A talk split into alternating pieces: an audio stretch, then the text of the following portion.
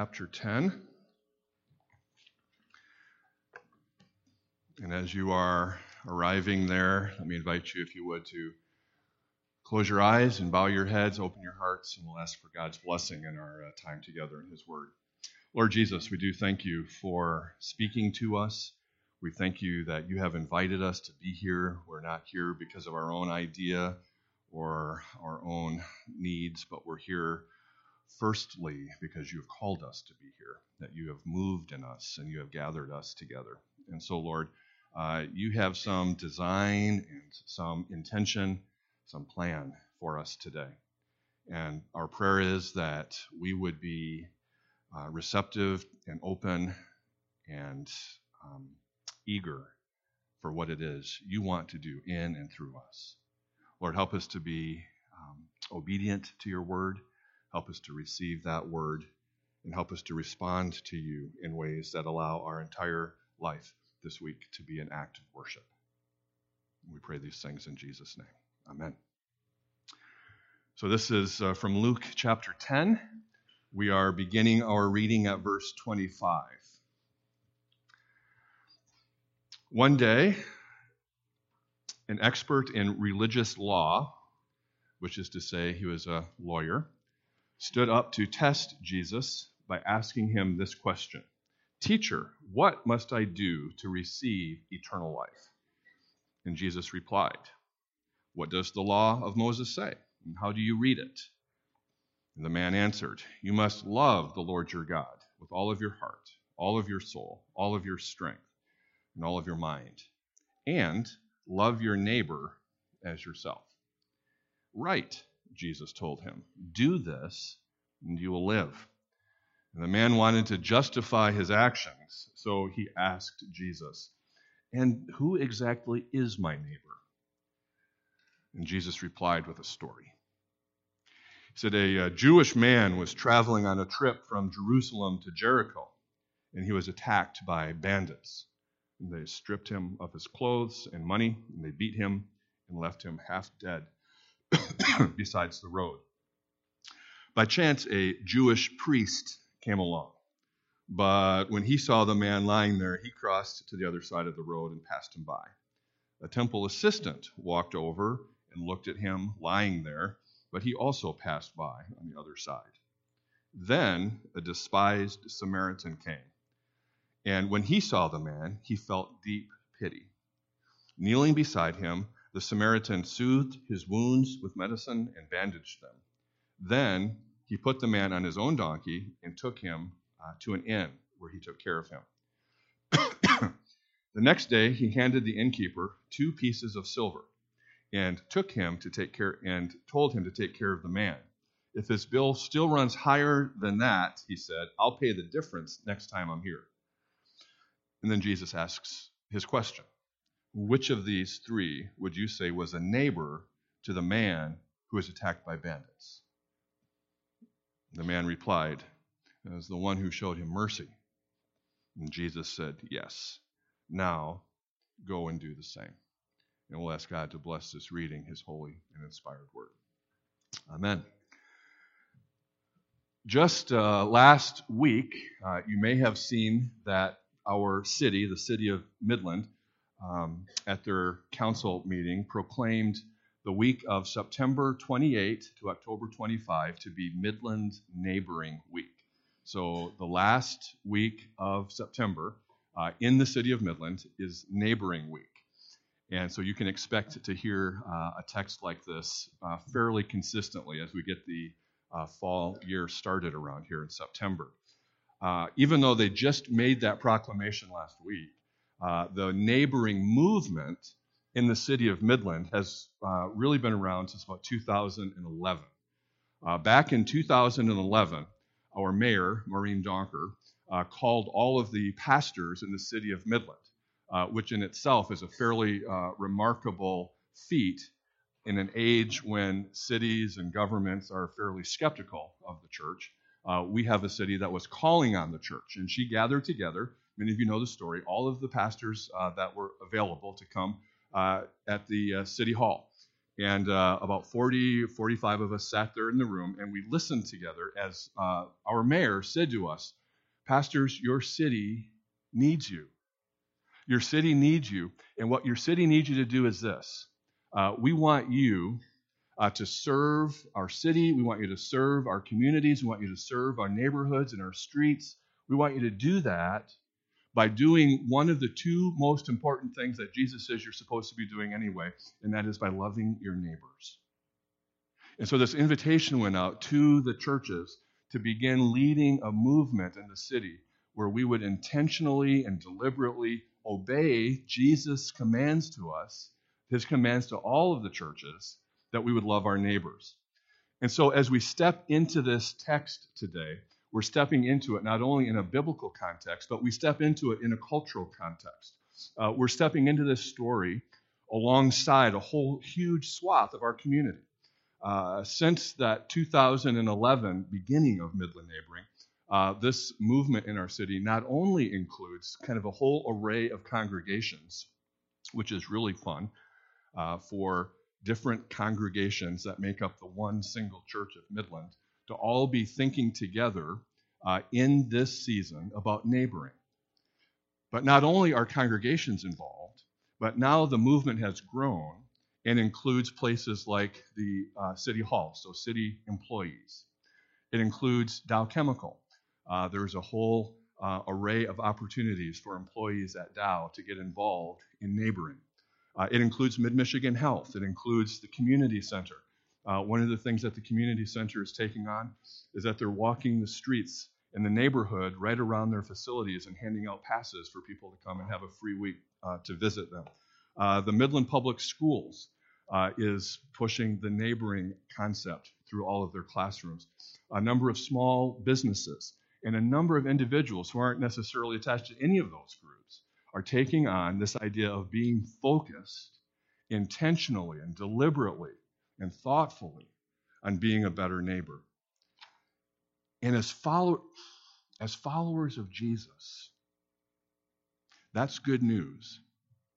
And as followers of Jesus, we are in a unique position to contribute to that movement, to contribute to that movement in a, in a really significant, in an in a important way by defining who it is our neighbor really is, by thinking hard about the motivation and the energy that drives a movement to be better neighbors, and then to lead the way. Followers of Jesus who are following a Jesus who said one of the two most important things you can do is to love your neighbor. We're called to do that in our city, and we have the opportunity to lead the way. Because at its deepest level, uh, when we come together here, we're not coming here, first of all, thinking about how can I be a better citizen? How can I contribute to the civic life of my community? How can I, you know, improve the uh, experience of uh, quality of life in our community? We're not primarily, firstly, motivated by that. But as followers of Jesus, we come to this movement of neighboring, firstly, motivated by wanting to do the thing that pleases the heart of God we come wanting to please God's heart. And that's precisely what this story is all about. If you look at the question that this lawyer asks of Jesus, he's saying, What do I need to do to receive eternal life? Uh, if you look at the way he phrases that question, it's a lawyerly way of saying, How do I please God? How do I know what God wants me to do? How do I uh, uh, step into uh, the light of God in a way that brings him joy. And Jesus answers this lawyer uh, in a really uh, contextual and clever way. He says, Well, look at the law. What does the law tell you you should do? He answers on the lawyer's own terms. Look at the law. And the man responds and says, The law of God says in the summary that I need to love God and I need to love my neighbor. And Jesus looks at the man, and you might be, you might be surprised that Jesus doesn't say, Yes, but that's the law, and that was for those Old Testament people, and we don't have to do the law anymore. Uh, don't worry about requirements. Don't worry about those old pesky rules. Uh, you might think that Jesus would say to this man, Now I've got some great news for you. That might be what the law says, but the good news is that God already loves you, and you don't have to do any of those things. And Jesus doesn't say that.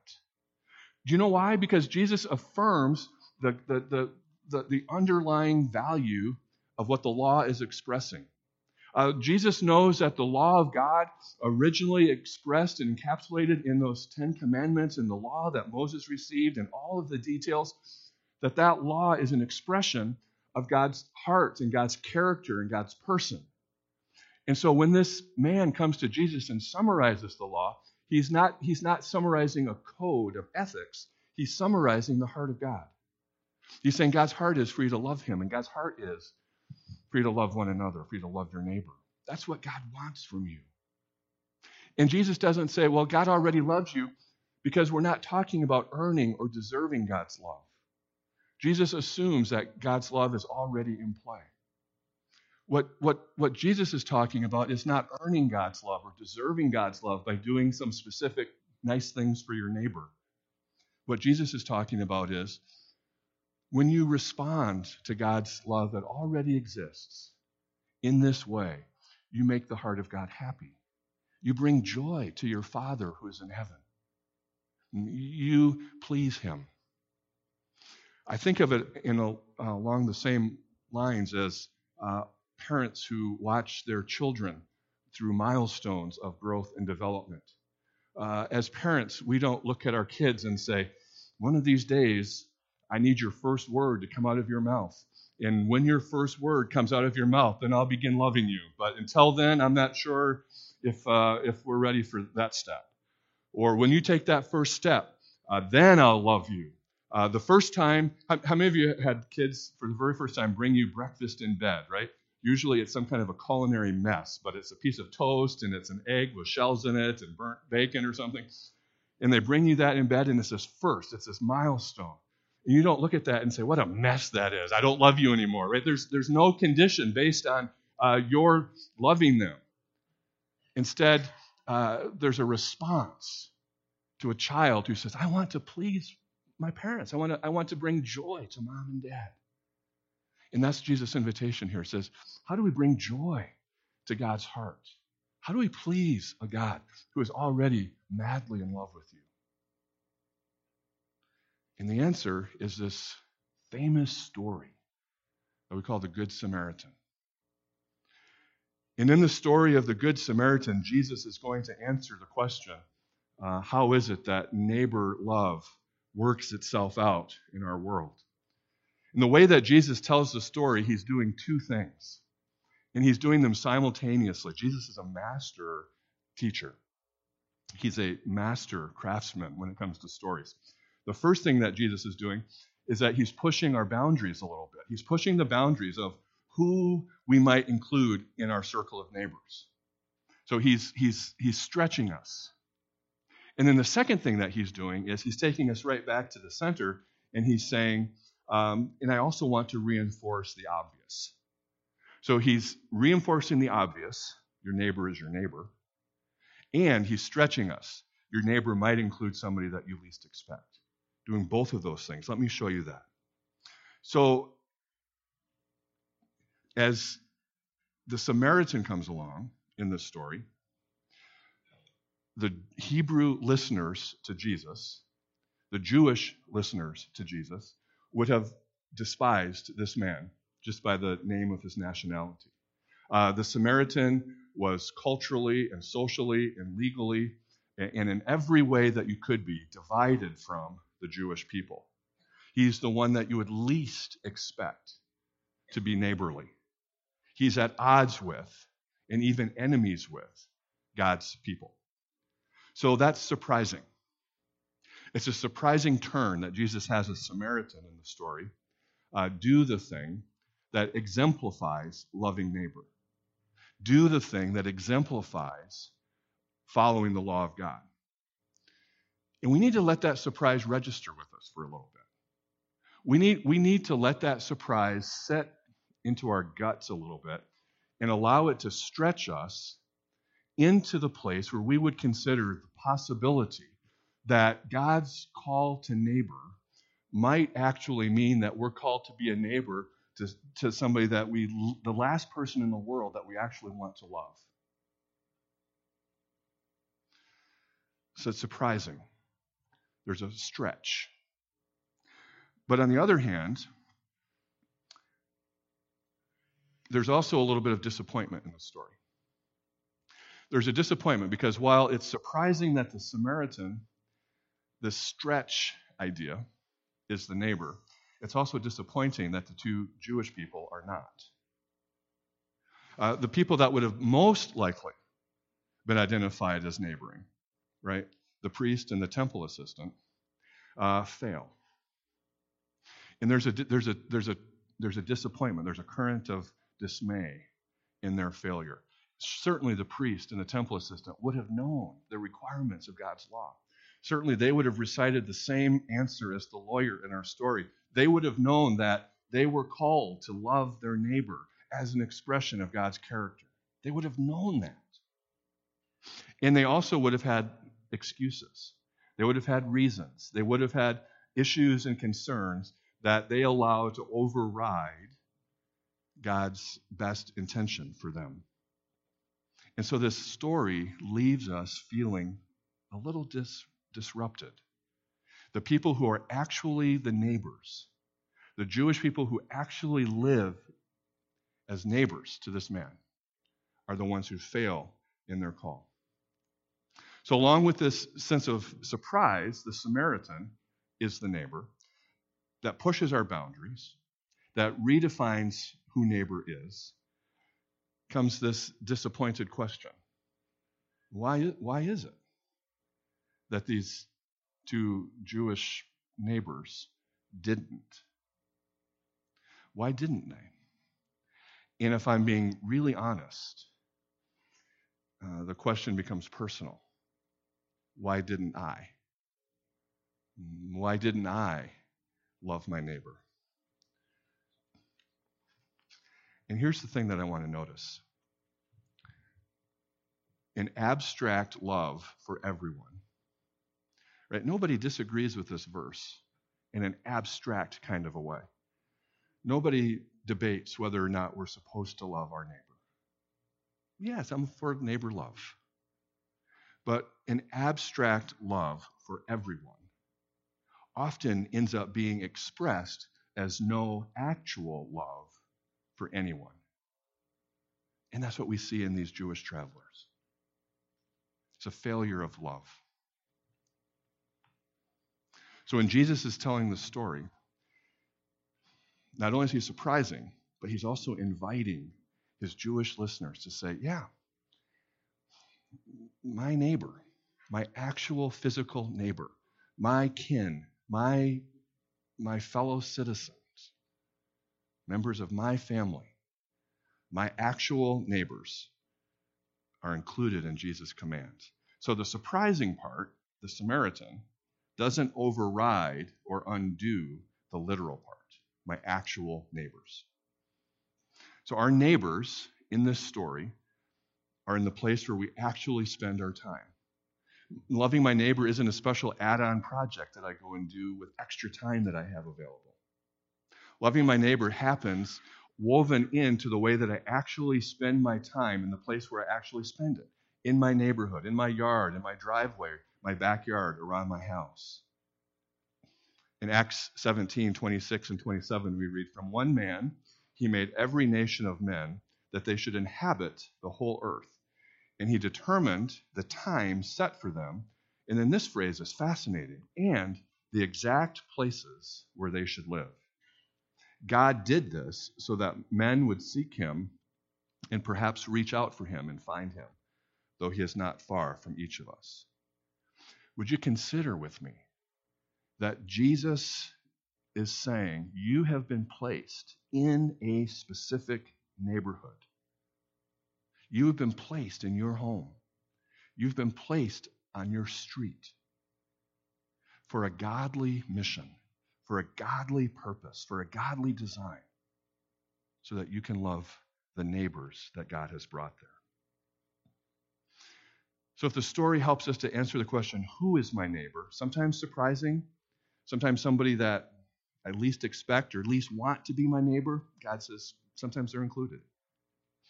But also specific, practical. my actual neighbors, where I actually spend my time. Who is my neighbor? The story also shows us how to love them. The answer to the question, Who is my neighbor? leads to how we love them.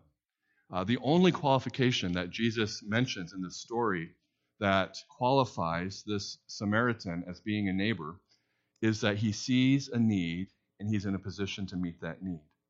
Uh, to be a neighbor simply means that I am seeing and responding to the needs of those around me and allowing my neighbors to meet my needs. Now, I understand that there's a lot of resistance to that idea about my neighbors knowing my needs. We're a pretty private group, we're pretty close. The idea of neighbors in my community knowing what my needs are, knowing what my challenges are, knowing the difficulties that I'm up against. That's, that's, a, that's a daunting and fearful, and frankly, it's off putting. I understand that. And yet Jesus comes along and says, if, if I could if I could design a perfect neighborhood, it would be a place where you're walking down the street and you see a need and you realize that you have the resources and the capacity to meet that need and you step into that space. That's the neighborhood that I want to make. Jesus says neighbors are out there doing for each other by going out of their way a little bit, maybe by being inconvenienced a little bit, maybe by paying a little bit of a price.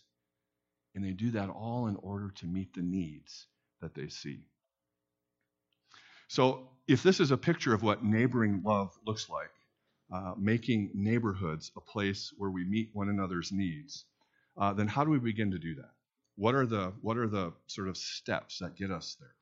And here I just want to speak very, very um, simply and very practically my neighbor, my actual physical neighbor, or least expected one. My neighbor is somebody whose need I am in a position to meet. How do I begin to learn what those needs might be? How do I learn how to see my neighbors? In um, the book, uh, The Art of Neighboring, uh, Dave Runyon and Jay Pathak talk about a very simple progression. Uh, we, we don't go from being complete strangers uh, to meeting intimate and deep needs uh, in one step. Instead, we go from being a stranger to being an acquaintance to having a relationship. Uh, maybe it begins uh, by waving, driving by. Everybody put your hand up in the air and wave, right? Everybody has a waiver, right? There you go. That just felt really good. Everybody waving. I like that, right? There's, there's that neighborly wave, right? We can start with that. And then maybe you say, hey, well, you wave. Everybody do that. Wave and say, hey, Hey, all right. Now, does everybody know the name of one neighbor? Right? Now, you're going to just say your neighbor's first name. Wave and smile, and now say your neighbor's name. Hey, Dave. Right? There's the progression right there. You just went from a stranger, right? And you've taken the first few steps towards seeing and knowing a neighbor. And then maybe there's a time when you can walk over and ask a question. Hey, Dave, how are you doing? Hey, what's going on with that project? What you working on there? And then maybe there's a time where you can say, hey, Dave, I've got this thing happening in my garage and I could use an extra pair of hands. Do you have just a second? Or, hey, Dave, I noticed that your mom has moved back in with you. How's that going? Is there anything that you need? One small step at a time. When I started this neighboring work in 2011, uh, I received Mayor Donker's invitation to come to that initial meeting, and I threw it in the trash. I said, I don't have time for that. I don't want my neighbors in my house. I don't want to be in their house. I'm busy, private. My house is for me. And God spoke to me about that, mostly through my wife. And uh, I came out of the trash and I went to a meeting. And I said, I can start with, hi, hey, hey, Dave, I can start with that. I can do that. And so I was probably the worst neighbor. This is, this is absolutely true. This is not, I was probably the worst neighbor on our street, right? Um, it was awful. Tammy is way ahead of me. on this and almost every other important thing in life. But she she is the best neighbor on our street. I'm the worst, right? And we live in the same house. Imagine that. So so I start in this place of throw this in the trash. I don't want anything to do with this. And uh, over time, one small step. Hey, hey, Dave. Hey, how's it going? What's up? Over time, the progression has brought me to uh, an experience like I had this weekend. On Friday, I walked out to our mailbox to uh, get the mail. And as I was standing there pulling the mail out, our neighbors across the street were just getting into their car. And they stopped and they got out and they walked to the edge of the street and they said, Hey, we're heading up north to Houghton. Uh, and they know that Hannah, my daughter, is a student up at Michigan Tech. And they said, Hey, is there anything that Hannah needs? We'd be happy to bring it to her. And I said, No, Hannah's doing just fine. She doesn't uh, need anything right now, but thanks so much for the offer. See, that's the progression. And I think when God, when, God saw that quick little exchange, knowing where I started from to that, I think Jesus said, Yes. Oh, that's awesome. Good job. That was good work. That's, that's what I want. That's the neighborhood that I wanted for you. And, and, and the heart of God is happy. I don't know where you are in that progression. I know many of you are a lot better neighbors than I was. Many of you have been at this for a long time. Many of you have lived in neighborhoods for a long time, and you're the best neighbor on your street. But wherever you are in that progression, I'll throw this in the trash. I don't have time for that. I want nothing to do with that. To I am the best neighbor on the street. Wherever you are in that, there, there is another step to take. Uh, there, there is still more to do. And very practically, let me just invite you to go to our city's website. And when you go to the website, you will find a whole page with very specific practical ideas about how to neighbor, simple steps to take, conversations to have, things that you can do this week and next week in order to begin that progress of moving from stranger to acquaintance to friend. One of the things that you'll see is a uh, little magnet like this. You're the red house in the middle, and your neighbors are all around you on that card. I've put a few of those in the back of the sanctuary. And if you don't already have one of those on your refrigerator, pick one up, stick it up, uh, stick it up in your house somewhere on your refrigerator, uh, on some other uh, surface.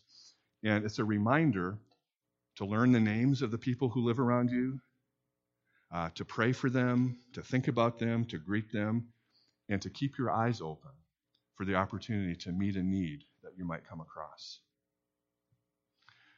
If you go to that light wall uh, after the service, uh, Cheryl has done a fantastic job of thinking through some really simple, easy things that can help us to move into this practice of neighboring.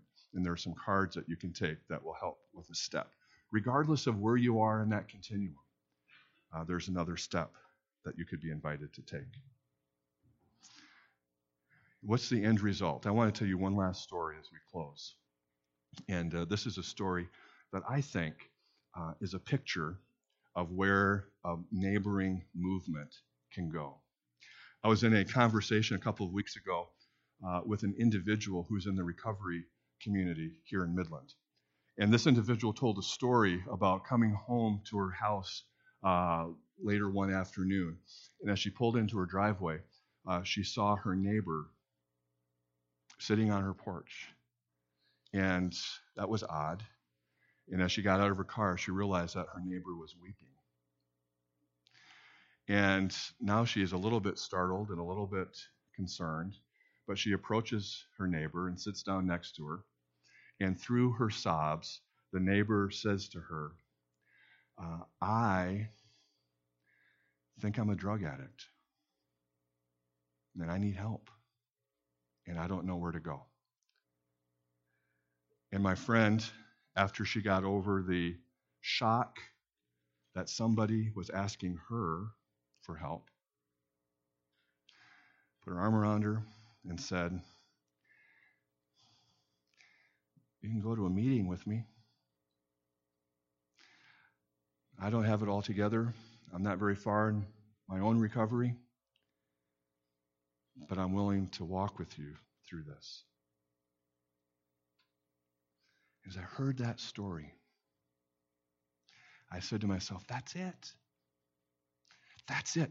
Not the gimmicks and the steps and the techniques. Not that, not that. That's it. That's the picture. That's where this goes.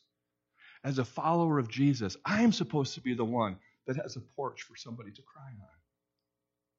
As a follower of Jesus who has been so loved by God, I'm supposed to be the place that is safe and hopeful for somebody who's hurting.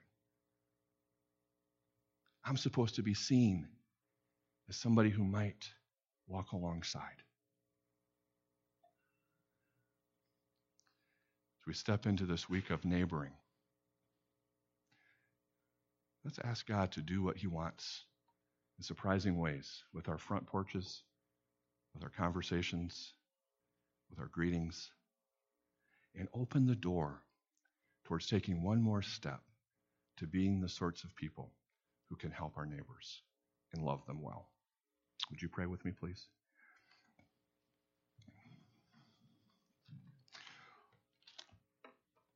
Lord Jesus, as we've been thinking today about neighbors, uh, chances are there are some specific names or faces that are in our mind. They may be surprising faces, people that we want to reject, people that we want to avoid, but we know that there's a need in that person's life, and we know that we have uh, the ability to meet that need. Lord, help us to clear away whatever clutter would stand in the way of us loving our neighbor well and pleasing your heart. Lord, some of us are picturing houses around our house, maybe a mile down the road or maybe just a few steps, and we know the needs that live there. And we know that we're in a position to walk alongside through that season of need. Lord, some of us are um, challenged today because we don't know our neighbors. Some of us are challenged because we don't want to know our neighbors. Lord, I, I pray that you would just take all of that, all of that, um, all of that reality, and just let us hear from you, your voice, your leading, your call. And help us as we respond to that, to not find another burden, but to find life as we bring joy to your heart. In Jesus' name, amen.